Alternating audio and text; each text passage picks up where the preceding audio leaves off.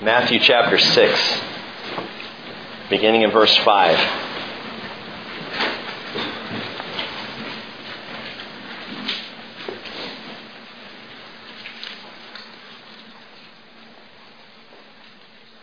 When you pray, you are not to be like the hypocrites, for they love to stand and pray in the synagogues and on the street corners so that they may be seen by men. Truly I say to you, they have their reward in full. But you, when you pray, go into your inner room, close your door, and pray to your Father who is in secret, and your Father who sees what is done in secret will reward you. And when you are praying, do not use meaningless repetition, as the Gentiles do, for they suppose they will be heard for their many words. So do not be like them, for your Father knows what you need before you ask Him. Pray then in this way Our Father, who is in heaven, hallowed be your name. Your kingdom come. Your will be done on earth as it is in heaven. Give us this day our daily bread. Forgive us our debts as we have also forgiven our debtors. And do not lead us into temptation, but deliver us from evil. For yours is the kingdom and the power and the glory forever. Amen. Let's pray together. Father, we thank you for these wonderful words of Jesus. And Lord Jesus, we thank you for speaking to us and into our hearts. And Father, I pray this morning that you would relieve us from religion. And that you would free us from some of the chains that we have developed ourselves over time. Some of the chains that we have assumed and, and slung over our own shoulders in our personal lives, Father. Some of the chains that have been passed on to us in traditions and, and denominational backgrounds. Pray, Father, you will free us from all of that. Just, just, Lord, to run wild in the field of grace. Knowing, Lord, that you have the fences well in place, that you have our security. Knowing that even as we run, that our Father has his eye on us. Would you free us, Father, just from all these entanglements? All the religion. Lord, the religion that that causes us to be fearful, the religion that causes us even, Father, to sin. I ask, Lord, for a paradigm shift, a change in perspective as to how we look at you. And I pray you'll do it in a matter of moments. Change our hearts that we can walk once again with our Father. We pray in Jesus' name. Amen. The way we pray speaks volumes about our understanding of the kind of relationship we have with God. The words we use, the phrases, the, the way we approach the Lord in prayer really does express what we think and how we feel and the life that we live as followers of Jesus. Imagine meeting someone you've wanted to meet for the very first time, but instead of talking to them, you rattle off a prepared statement. Or think about calling up a friend, someone you love dearly on the phone, but when they answer, you sit there in awkward silence because you feel ill equipped to say the right words. I don't want to offend. I want to be sure that what I say to you as we talk here on the phone is, is appropriate, so give me a minute. Or, or worse, you call up someone who you haven't talked to in a while and you can't say anything because you feel guilty because you haven't called them up to talk to them in a while. It's the religion of prayer and it makes no sense. And yet that's how so often we will approach God. Lord, it's been a while, or Lord, I, oh, I just can't do this. Or fearful to even speak out. Because I think we've been taught or have assumed a procedural, ceremonial, ritualistic, distant approach to God. There's a word for that religion. There's another word for that paganism. I'm not saying if you've grown up in organized religion that you're automatically a pagan, but I have to ask this question What's your relationship with God like today? Not what's your religion, not how much do you know, not how much do you have in your head, What is your relationship like with God? How do you see Him? How do you approach Him? I was talking with Billy Ledbetter. We were driving down to Freeland the other day and had, had some time just to, to chat.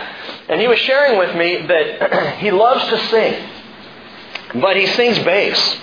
He's got, again, like Mike, he's got that deep, low voice, but he loves to sing the melody. And so in the church that he was attending, where the singing was, was all a cappella, instead of singing the bass part, which was the appropriate and correct part for him to be singing at his vocal level, he's singing the melody, but he's singing it low.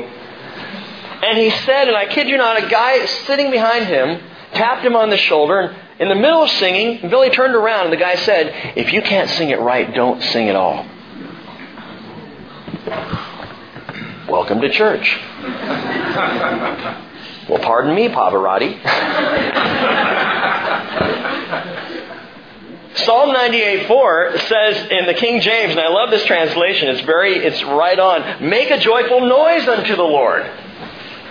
It doesn't say sing well. It just says make a noise. All the earth make a loud noise and rejoice and sing praise. The Hebrew word for noise there is ruah, which means to shout, sound off, or blast. Make a blast unto the Lord. And I'll tell you, I don't know who that guy was who said that, but he was way off. And his very words spoke judgment of his relationship with God in that moment. If you can't sing right, don't sing. For crying out loud. Humanity has this absurd tendency to turn joy into jargon. We turn relationship into rhetoric. We turn rejoicing into rote. We make it this, this thing where it's got to be dressed up and perfect, and, and none of us can get there. And so we sit in guilt, feeling like, man, I, I can't quite get there. And regardless of where you've grown up, my sense is you probably have a little bit of that baggage. For some of you, it's a handbag. For others, it's like one of those big rolling suitcases with the wheels that you can barely carry.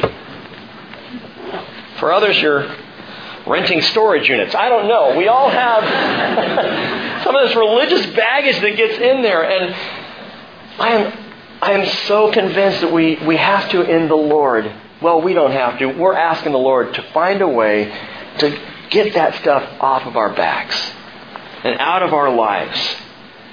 Amazes me how much time we truly need to spend as Christians getting rid of the stuff that we were fed. I tell you what, anything other than the Word of God that you were fed, let it go. Now, Christians weren't the first down this road. Pagan religions historically are known for relying on rhetoric and repetition in prayer, and sadly, by the time of Jesus, that influence was prevalent among the Jewish people as well. It was not how the Jewish people were taught to pray, but when Jesus came on the scene, this was how they were praying. Set times and set liturgies.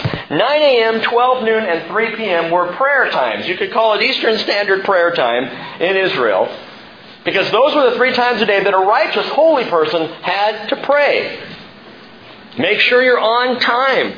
They followed set liturgies, like the Shema, which was never intended as a liturgy. The Shema, which simply in Hebrew means hear, is Deuteronomy 6 4. Hear, O Israel. The Lord is our God. The Lord is one.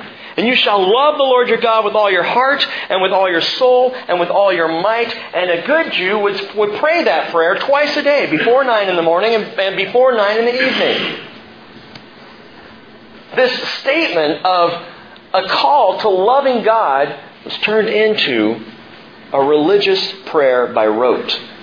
Can you imagine saying the Shema twice a day, every day, all your life? At what point do you think you would kind of drop off the relationship and drop into the religion?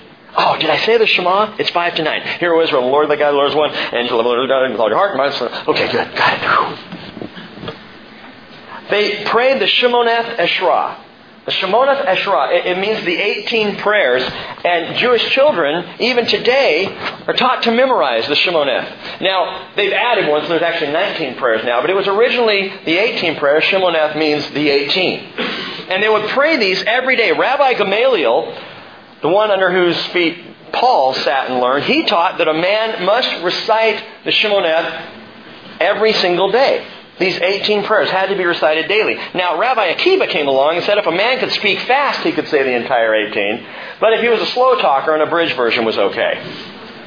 And off we go into this pattern of religion. One of the 18 prayers reads the following Blessed be thou, O Lord our God, the God of our fathers, the God of Abraham, the God of Isaac, the God of Jacob, the great God, powerful, tremendous, a high God, bountiful, dispensing benefits, the Creator, the possessor of the universe, who remembers the good deeds of our fathers, and nowhere in that prayer a single time does someone say, Blessed be you, my God.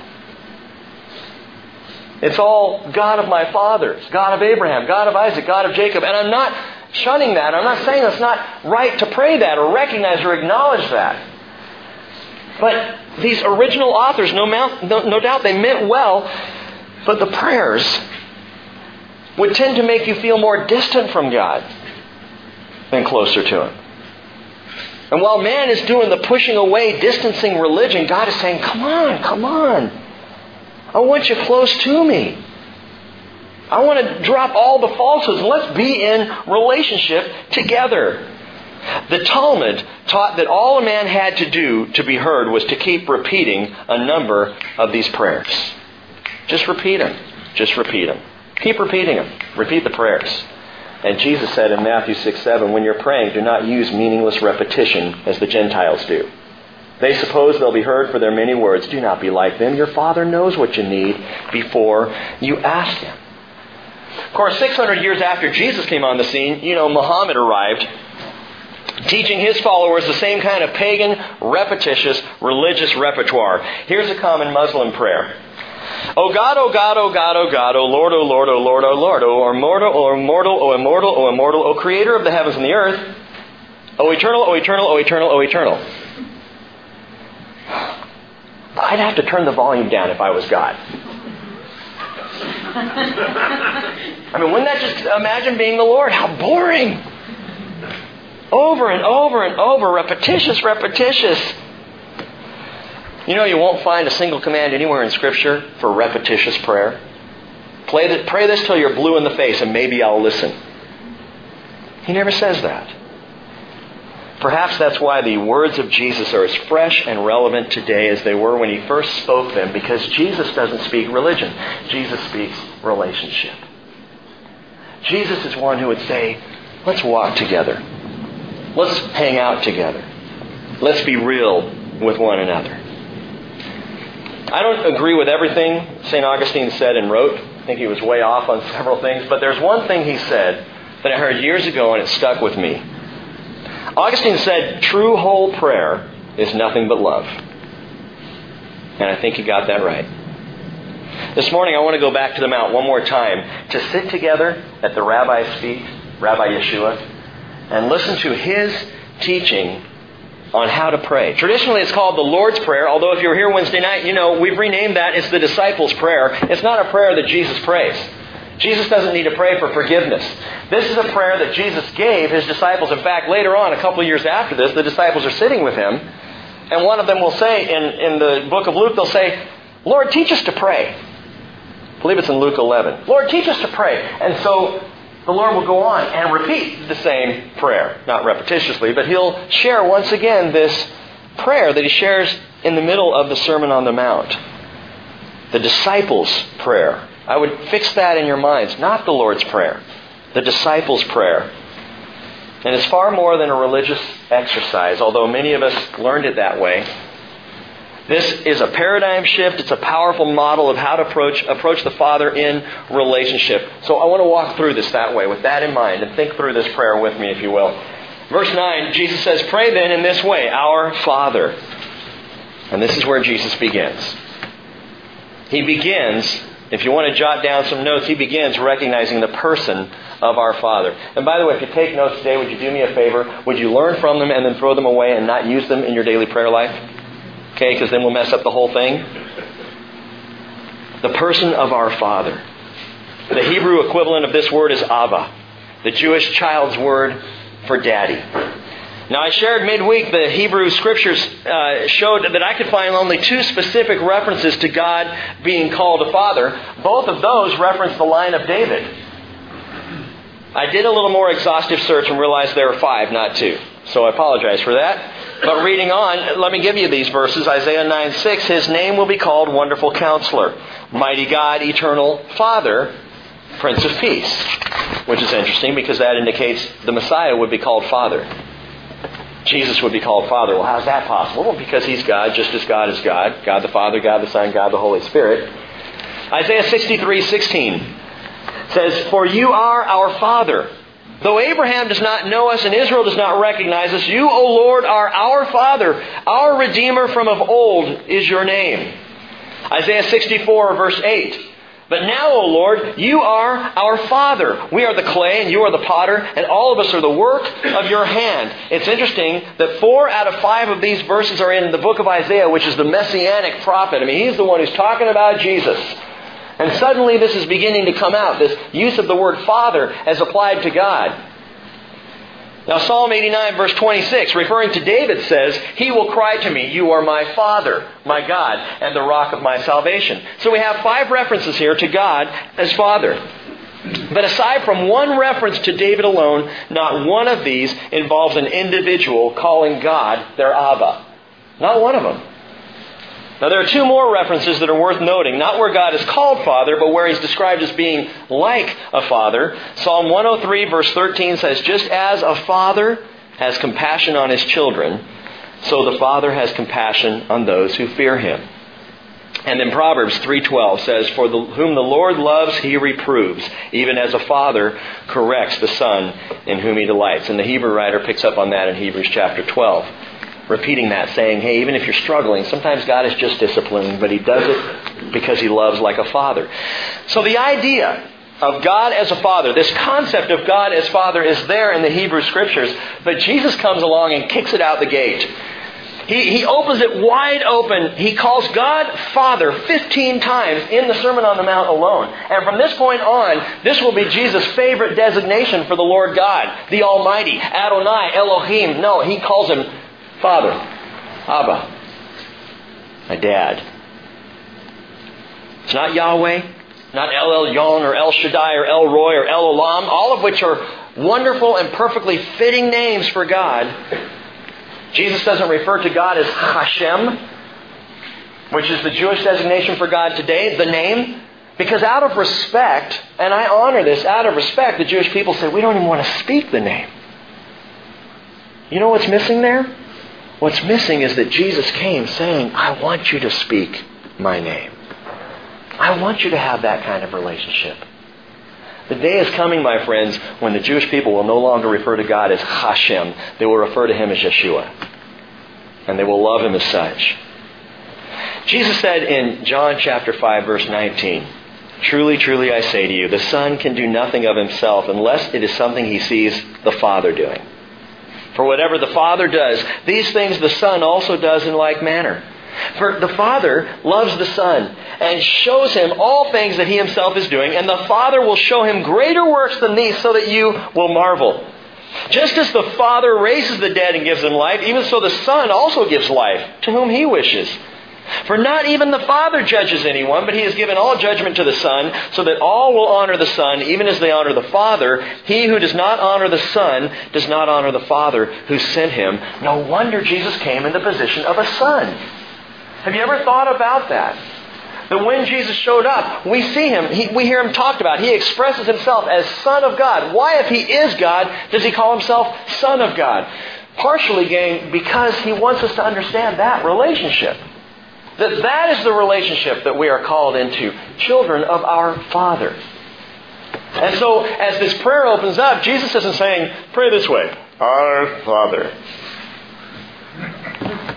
He says, pray this way, Dad, Dad, Abba, our Father. Now, some might say, well, wait a minute. Did God change from the Old Testament to the New Testament? I mean, suddenly, if he's only referenced just a handful of times, he's not really ever inviting the people to call him Father in the Old Testament, what? Did he, did he change? No. As Les shared this morning, God is unchanging. He didn't change, we did.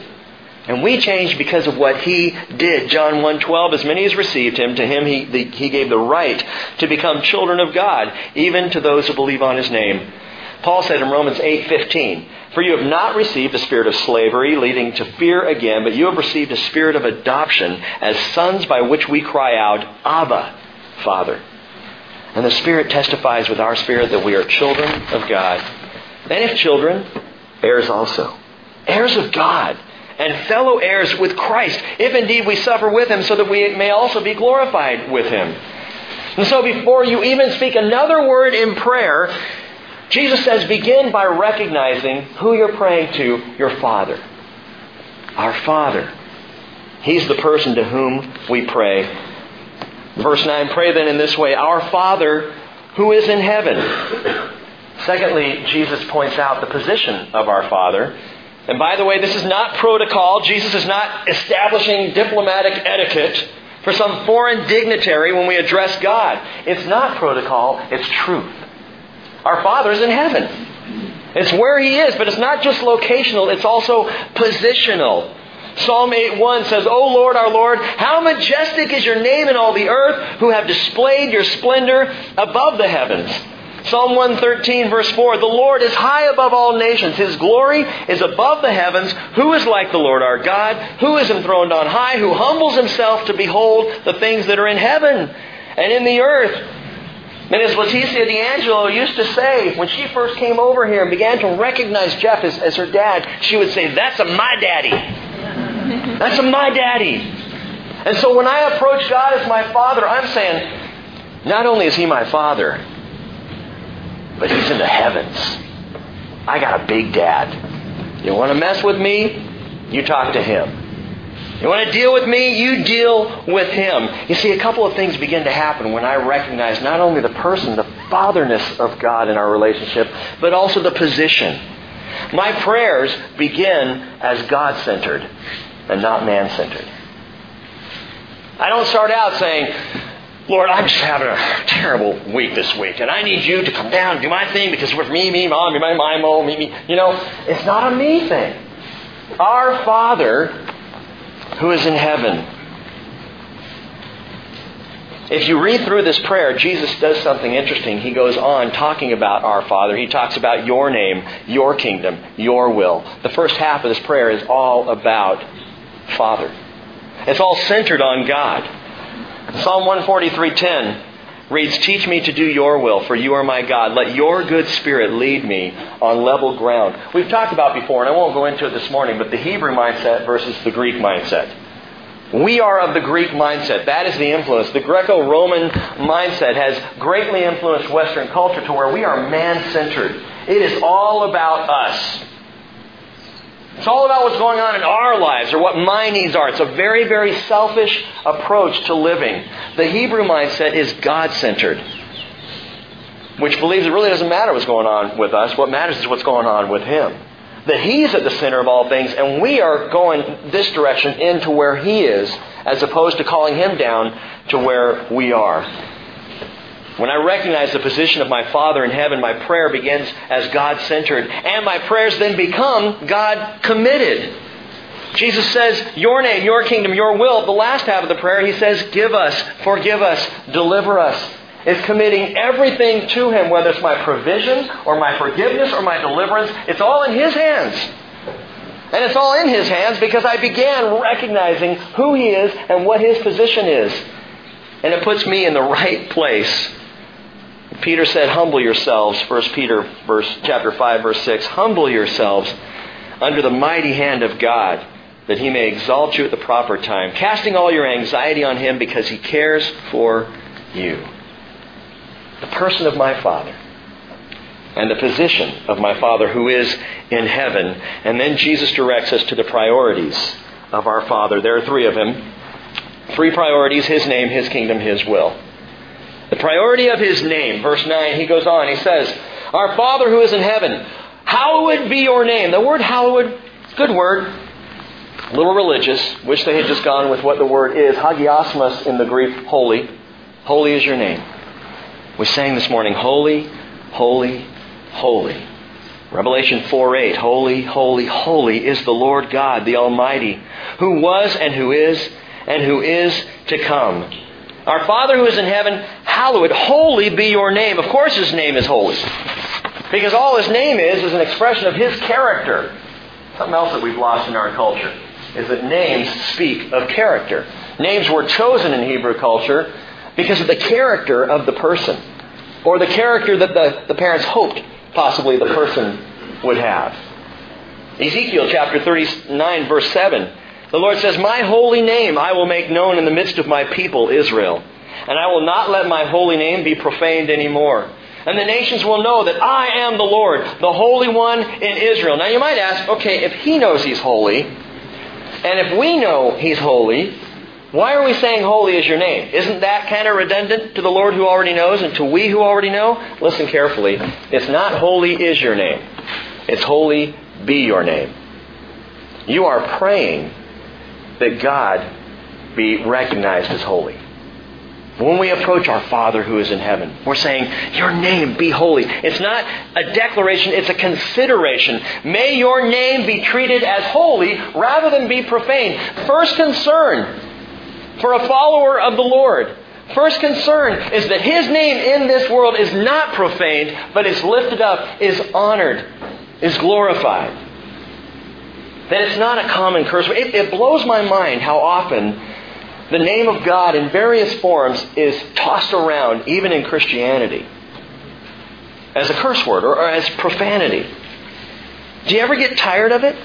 Ever just get tired of God's name being used as profanity in the world? Pray against it. Jesus invites us to. Holy be your name. We're praying for that point in time when the whole world recognizes the holiness of the name of God. When at the name of Jesus every knee will bow in heaven and on earth and under the earth, and every tongue will confess Jesus Christ as Lord to the glory of God the Father. And I'll tell you what, no one's going to be profaning the name in that day or in that moment. How do you treat the name of God? Just pause and think about that for a moment. In your own language, in your own life, how do you treat the name of God? With honor and respect and dignity? Or is his name so common that you just toss it about without even thinking about it? God said in, in Exodus chapter 20, verse 7, the third commandment, you shall not take the name of the Lord your God in vain, for the Lord will not leave him unpunished who takes his name in vain. And it's not just the letters of the name, it's not just the G O D or, or the Y H W H of Yahweh, of Hebrew writing. It's what his name represents to you. It's understanding the character, the glory, the compassion, the love. And you know what? That's personal.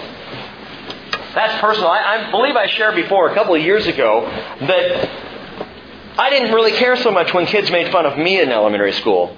But when they made fun of my last name, Crawford, and they changed the last half of it so you can imagine all kinds of fun stuff, it offended me, not because of me, but because that was my dad's name.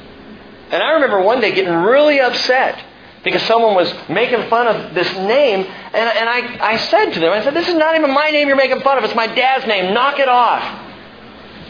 When was the last time you got upset because someone threw out God's name? and profaned it instead of honoring it. Pray against that. Holy be your name. If I approach God as my heavenly Father, treating His name in a way that is holy and personal, then His name becomes a priority for me as much as it's a priority for Him. Second priority here is His kingdom. His kingdom. Verse 10. Your kingdom come. And by the way, you stop right there. I know it's nice to rhyme, your will be done on earth, but, but stop. Your kingdom come. If there is one thing a true citizen of the kingdom longs for, it's the kingdom. It's the coming kingdom. If there's one thing that we, we look forward to, I'm a citizen, gang, of the kingdom. I am not a citizen. Listen, I'm not a citizen of the United States. Oh, I've got a U.S. passport, and I was born here. But my citizenship is not of this country. My citizenship is not of this world. I am a citizen of the kingdom of God. When I gave my life to Jesus, He stamped my visa citizen, natural born, by a new birth into Jesus. I am a citizen of the kingdom and I am living in a foreign country longing for home. Your kingdom come. Do you pray that? Are you, are you excited just by the thought of that? That the kingdom of God is on the way. I knew when the Northwest had gotten under my skin. It was when we moved away from here to Virginia. Cheryl and I got to live here for three years back in the late 80s. I did youth ministry, my first youth ministry down in Federal Way, Washington. And then we moved to a new exciting thing in Virginia, and I was amazed at how much I missed. Not California, the place I had grown up, but Washington State. I longed to come back here. Cheryl and I would watch Sleepless in Seattle just to see some of the scenery. You know? And we missed it. And it, it, got under my skin. And even when we then moved from Virginia back to California, and I was back in my home country at the beach and hanging out with my friends and doing the things that I knew so well, I still, in the back of my mind, I thought, man, I just, I loved living up there. I loved living in the Northwest. I never thought God would provide the opportunity to move back here. I point that out simply to, to ask this question Is the kingdom under your skin? Do you think about it? Do you pray for its coming? Do you long for that day? Remember, our Father promised David the eternal kingdom. Our guest speaker last week talked about that. Psalm 132, verse 1 Lord, remember David. I hope you enjoyed that, by the way. What an excellent teacher Ron Allen is. Lord, remember David, Psalm 132, verse 1. And in verse 11 of that same chapter, the Lord has sworn in truth to David, he will not turn from it. Of the fruit of your body I will set upon the throne. Gain for me for me, praying your kingdom come is the most exciting thing I pray. And it's the one thing, almost more than anything else, that kind of lifts me up in encouragement into the place of hope. Your kingdom come. And third, the priority of His will. Priority of His name, priority of His kingdom, and third, priority of His will. Verse 10 Your will be done on earth as it is in heaven. Paul calls the will of God that which is good and acceptable and perfect. Romans chapter 12, verse 2. And yet our will has a tendency to go head to head with His. We tend to, to beat our heads against the wall of His will, against the power of His will. We fight His will for all we're worth, kind of like children, not realizing that our Father really does know what He's doing. Our Lord really does know how to drive the car, even though we're just getting our license and sometimes think we know more than He does.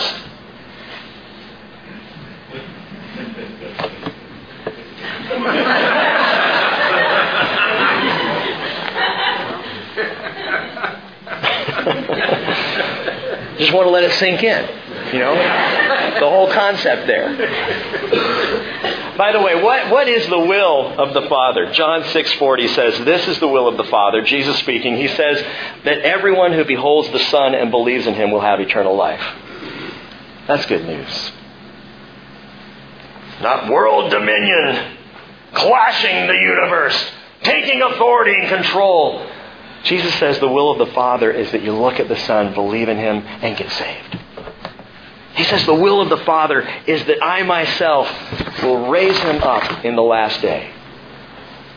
People think the will of God is to play the, the cosmic sheriff, you know, who's just waiting for us to mess up. That's not God's will.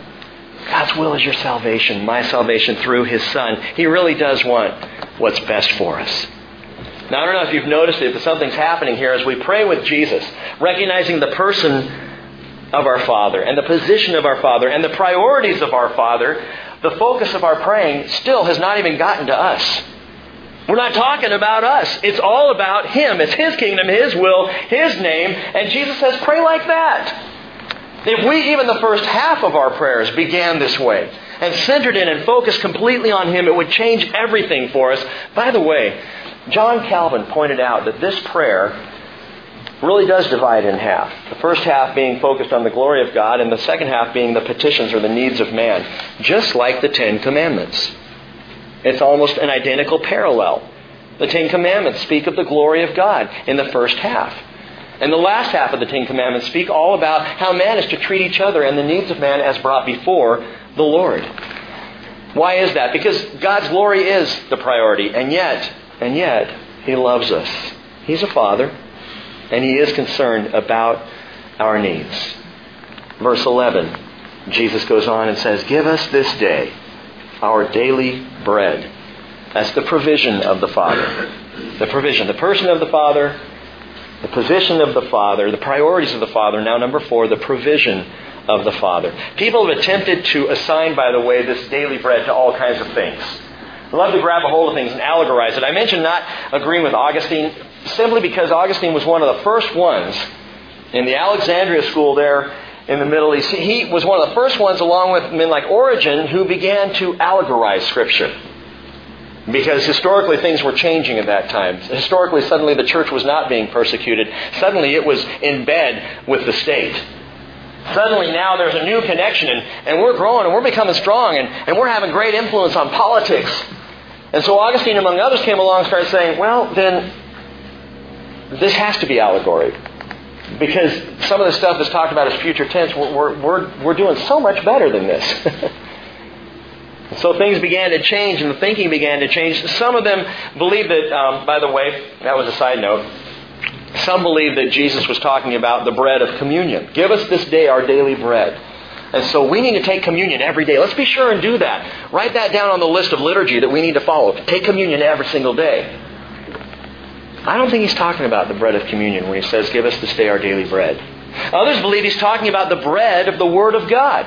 Oh, okay, well that sounds good because Jesus did say man shall not live on bread alone, but on every word that proceeds out of the mouth of God. I don't think that's it either. In fact, I don't think there's anything allegorical or religious about what Jesus is saying here. I think he's just talking about bread. Give us our bread. Give us our ham sandwich today at lunch. Give us our Taco Bell at dinner time. Our daily provision. Sometimes we can over religiosize things. we can make it too much. And it's not. It's simply give me my daily bread today. You might say, well, that sounds awfully unspiritual in the middle of this very spiritual prayer, Rick. And, and I would say, Jesus is teaching us a total, radical, ultimate dependence on our Father for everything, even our next meal. Do we think that way? It's funny, with the economic downturn and everything going on, Friday I was driving home and I popped into Jack in the Box and I got a cheeseburger and headed home just like I normally would. Well, everybody's saying, the dollar is falling. And I know, I know it's bad. I understand that. We haven't really yet felt it, I don't think, on Main Street. But I'm just having my cheeseburger and I thought, you know, God provided my cheeseburger today. He gave me my daily cheeseburger. And I appreciate that. My provision is His. One commentator said, used in the morning, this petition would ask for bread for the day just beginning. Used in the evening, which would be more Jewish in thinking, to pray this in the evening, which is the beginning of the next day, it would pray for tomorrow's bread. But the bottom line is this live your life, hear me on this, live your life one day at a time. One day at a time. I was counseling someone just just this last week in crisis. And I realize how often I say to someone who is in crisis this very thing just deal with today. As Jesus said at the, in chapter 7, in fact, no, chapter 6, verse 34, it said, Don't worry about tomorrow. Each day will take care of itself. Each day has enough trouble of its own. So you deal with today. And, and that's comforting when we're in crisis. Just handle today. Can, can you deal with today? Most of us can. I can get through today till my head hits the pillow. It's tomorrow that freaks me out. Well, Jesus says, okay, when you pray, say, give us today's bread. Not, you know, stack my cupboards for the weekend. Not give me my two weeks of groceries, Lord. Not provide me my Costco month's worth. Just today, give me my provision today. How far out are you living? Are you living for today? Are you living next week? Next month? Next year? Your retirement?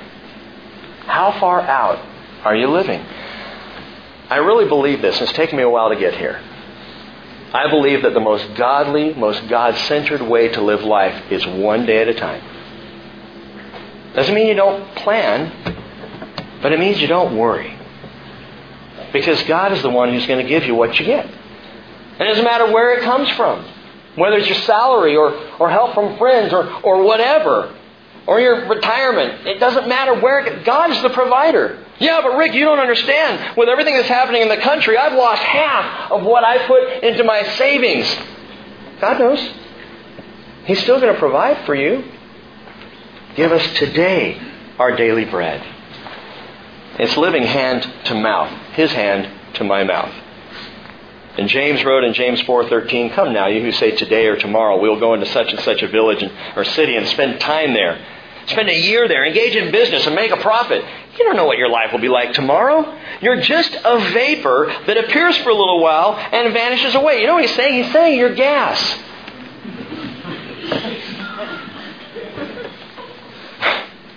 he is. You're here and you're gone.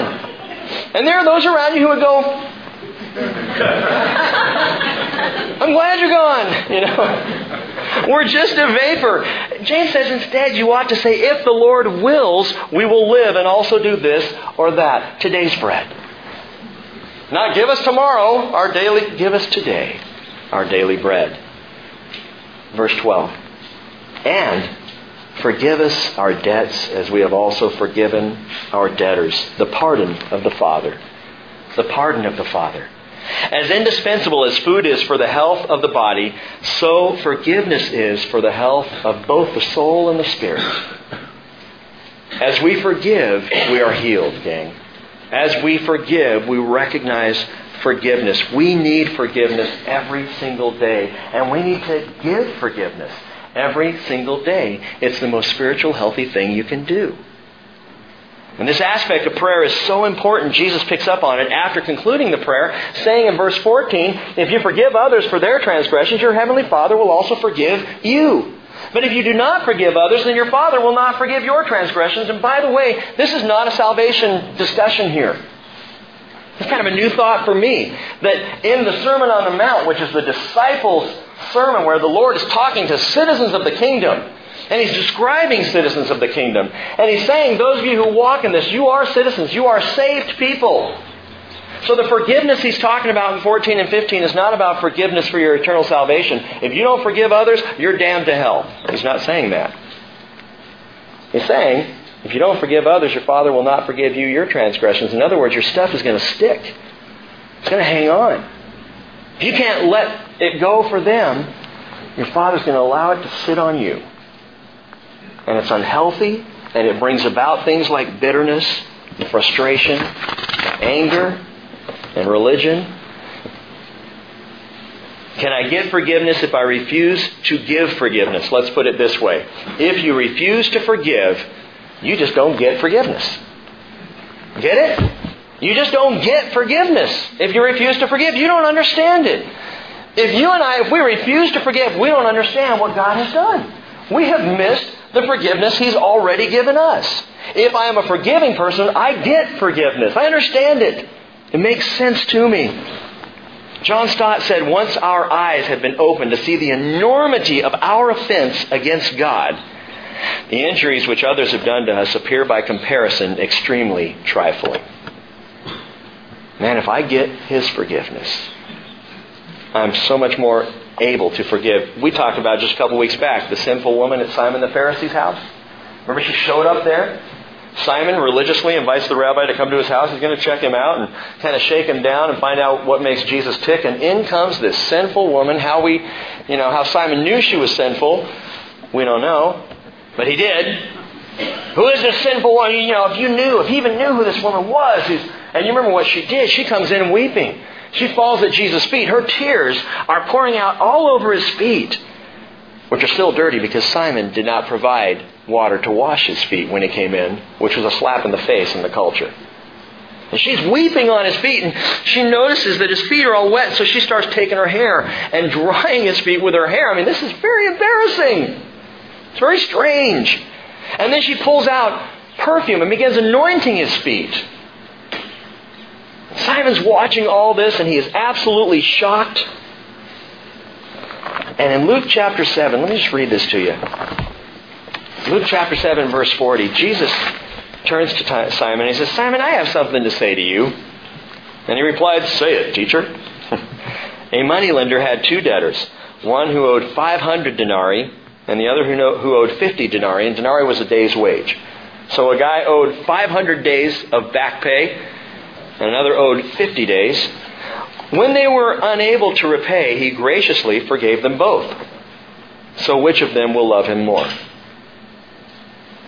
My answer is the one who got forgiveness, the one who understood it. Simon says, I suppose the one whom he forgave more. And he said to him, You judge correctly. And turning toward the woman, he said to Simon, Do you see this woman? I entered your house. You gave me no water for my feet, but she has wet my feet with her tears and wiped them with her hair. You gave me no kiss, but she, since the time I came in, has not ceased to kiss my feet.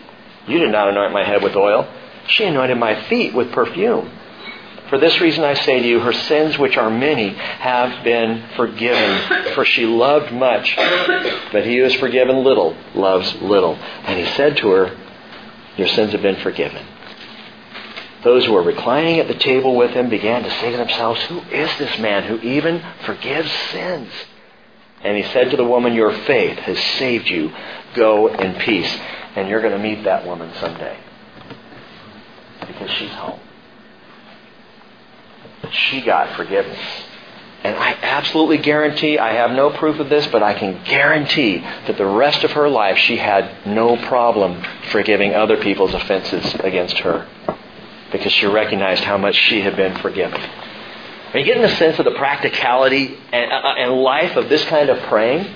That this is relational praying. It's not about religious rote. It really does bring us closer to the Father, closer to each other. It's a lifestyle Jesus is talking about here. And the final petition of this beautiful prayer is absolutely powerful. Verse 13, he says, And do not lead us into temptation, but deliver us from evil. Literally, there, it should say the evil one. Deliver us from the evil one. So, number six, the protection of the Father. Pray the protection of the Father. He gives your daily provision. He forgives you in a daily pardon. And now Jesus says, petition the Father for deliverance, for your daily protection.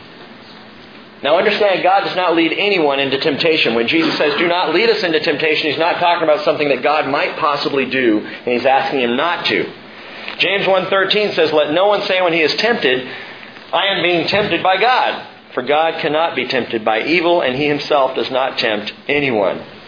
And Jesus is not indicating that God might lead someone into temptation. Remember, this is not the Lord's Prayer. This is the disciples' prayer. It's a model of how we are to pray, so it's prayer from our perspective to the Lord. And the reality is, as long as we're in the flesh and in this world, Jesus knows we're going to be tempted. Temptation is there. And he's asking then, he's saying, pray to the Lord, keep me back from temptation. In fact, that word, lead us there, can also be used as a word to hold back. Keep me back from temptation. Psalm 19:13. Keep back your servant from presumptuous sin. Let them not rule over me. That's what we're saying. The reality is we're weak, and so Jesus prays against temptation. Lord, just keep me back from it. Don't let me get in that place where it could happen. If I'm driving down the road and you know a temptation is ahead, put a detour sign right there so I go the other direction so I don't land in that place where I'm going to be tempted. Lord, keep me away from temptation. One of the best things we can choose to do about sin in our lives is not go to the places where sin can happen. I had a great talk with a, a good friend of mine just uh, yesterday, and we were talking about Cheryl's and my marriage, and this friend of mine is single. And as we're talking about it, I was just sharing with him what I've shared with you before that Cheryl and I are never, ever, ever alone with someone of the opposite sex. Well, my daughter. Okay. I get a buy on that one, and my mother in law on occasion, but no other women. So, so, ladies, if you need counseling and you need to talk to me, I won't do it one on one. I'll do it with Cheryl there or with someone else present. Why is that? Is it because Rick is a sick, psycho, lusting, you know? No, it's not. It's not an issue for me. I have a great marriage. I love my wife. It's solid, it's secure. I don't even want to go to a place where more could happen, where something could happen. Keep me back from temptation. What is a temptation in your life you're struggling with? Pray, Lord, keep me back from it. Is there something that goes on in your head when you're listening to certain kinds of music? Keep me back from it. Are there visuals that stimulate you in a way you shouldn't be? Keep me back from it. Are there relationships that are unhealthy for you? Keep me back from it. Lead us not into temptation, but deliver us from the evil one. I think it's interesting in John 17, 15, Jesus said, I do not ask that you take them out of the world, but to keep them from the evil one. He wants us in the world. Light is needed in the world. The Spirit working in us The world needs this because Father is still trying to save some of his kids. But don't let us be tempted. Keep us back from the evil one. In these three uh, petitions provision, pardon, and protection, Jesus taps into something awesome. Check this out. These three areas, Jesus gives us a reminder of the Trinity. The Trinity of God. It's through the Father's providence that we receive our daily bread. Father provides that for us. It's through the Son's sacrificial death that we can even ask for forgiveness. Jesus provides that for us. It is through the Holy Spirit's power and presence in our life that we are protected from the evil one. Daily bread, forgiveness, deliverance, Father, Son, Holy Spirit. He is at work in your life and mine. No wonder some of the ancient manuscripts include this statement For yours is the kingdom. That would be Jesus and the power, that would be the Spirit, and the glory, which is the Father's, forever. Amen. This is a great pattern of prayer. But you know what I find curious? Aside from Matthew and an even briefer version in Luke, this prayer is not repeated. It's not referred to a single time in the whole rest of the New Testament. Furthermore, historically speaking, this prayer was not prayed religiously by the first century church. There is no record of them even referring to the Lord's Prayer. Why is that? Because they understood it wasn't religion. This was relationship. This was a model Jesus gives of how to approach the Father and walk with Him.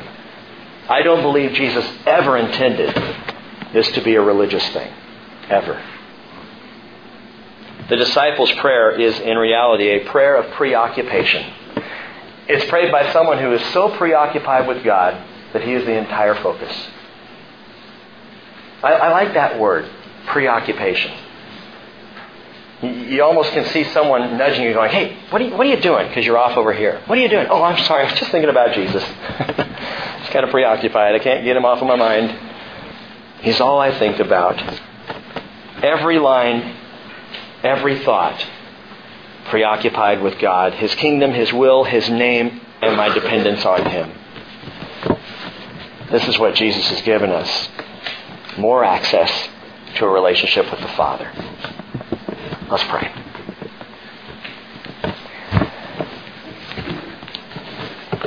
Father, you, you are great and holy, and, and we love you, Lord. From time to time, and I appreciate this, Father, I, I just get this picture of us all sitting around on the carpet in the great living room with you on the easy chair and kneeling over, talking to us, laughing with us, sharing. And Lord, we want so desperately, even if we don't realize it, we want you as our Father. We want that relationship. We want, Father, to walk away from religion and the, the pagan mentality that just sets people at a distance from a God. I want to be close to you. Father, I pray that you will change our lives so that we will walk with you this way, that we will just be your kids. And Lord, I pray, would you keep an eye on our behavior and redirect us and Father, all we are belongs to you. So thank you for this. Thank you for this morning. And redirect us now on the right path, path of relationship with you, our Father, in Jesus' name. Amen.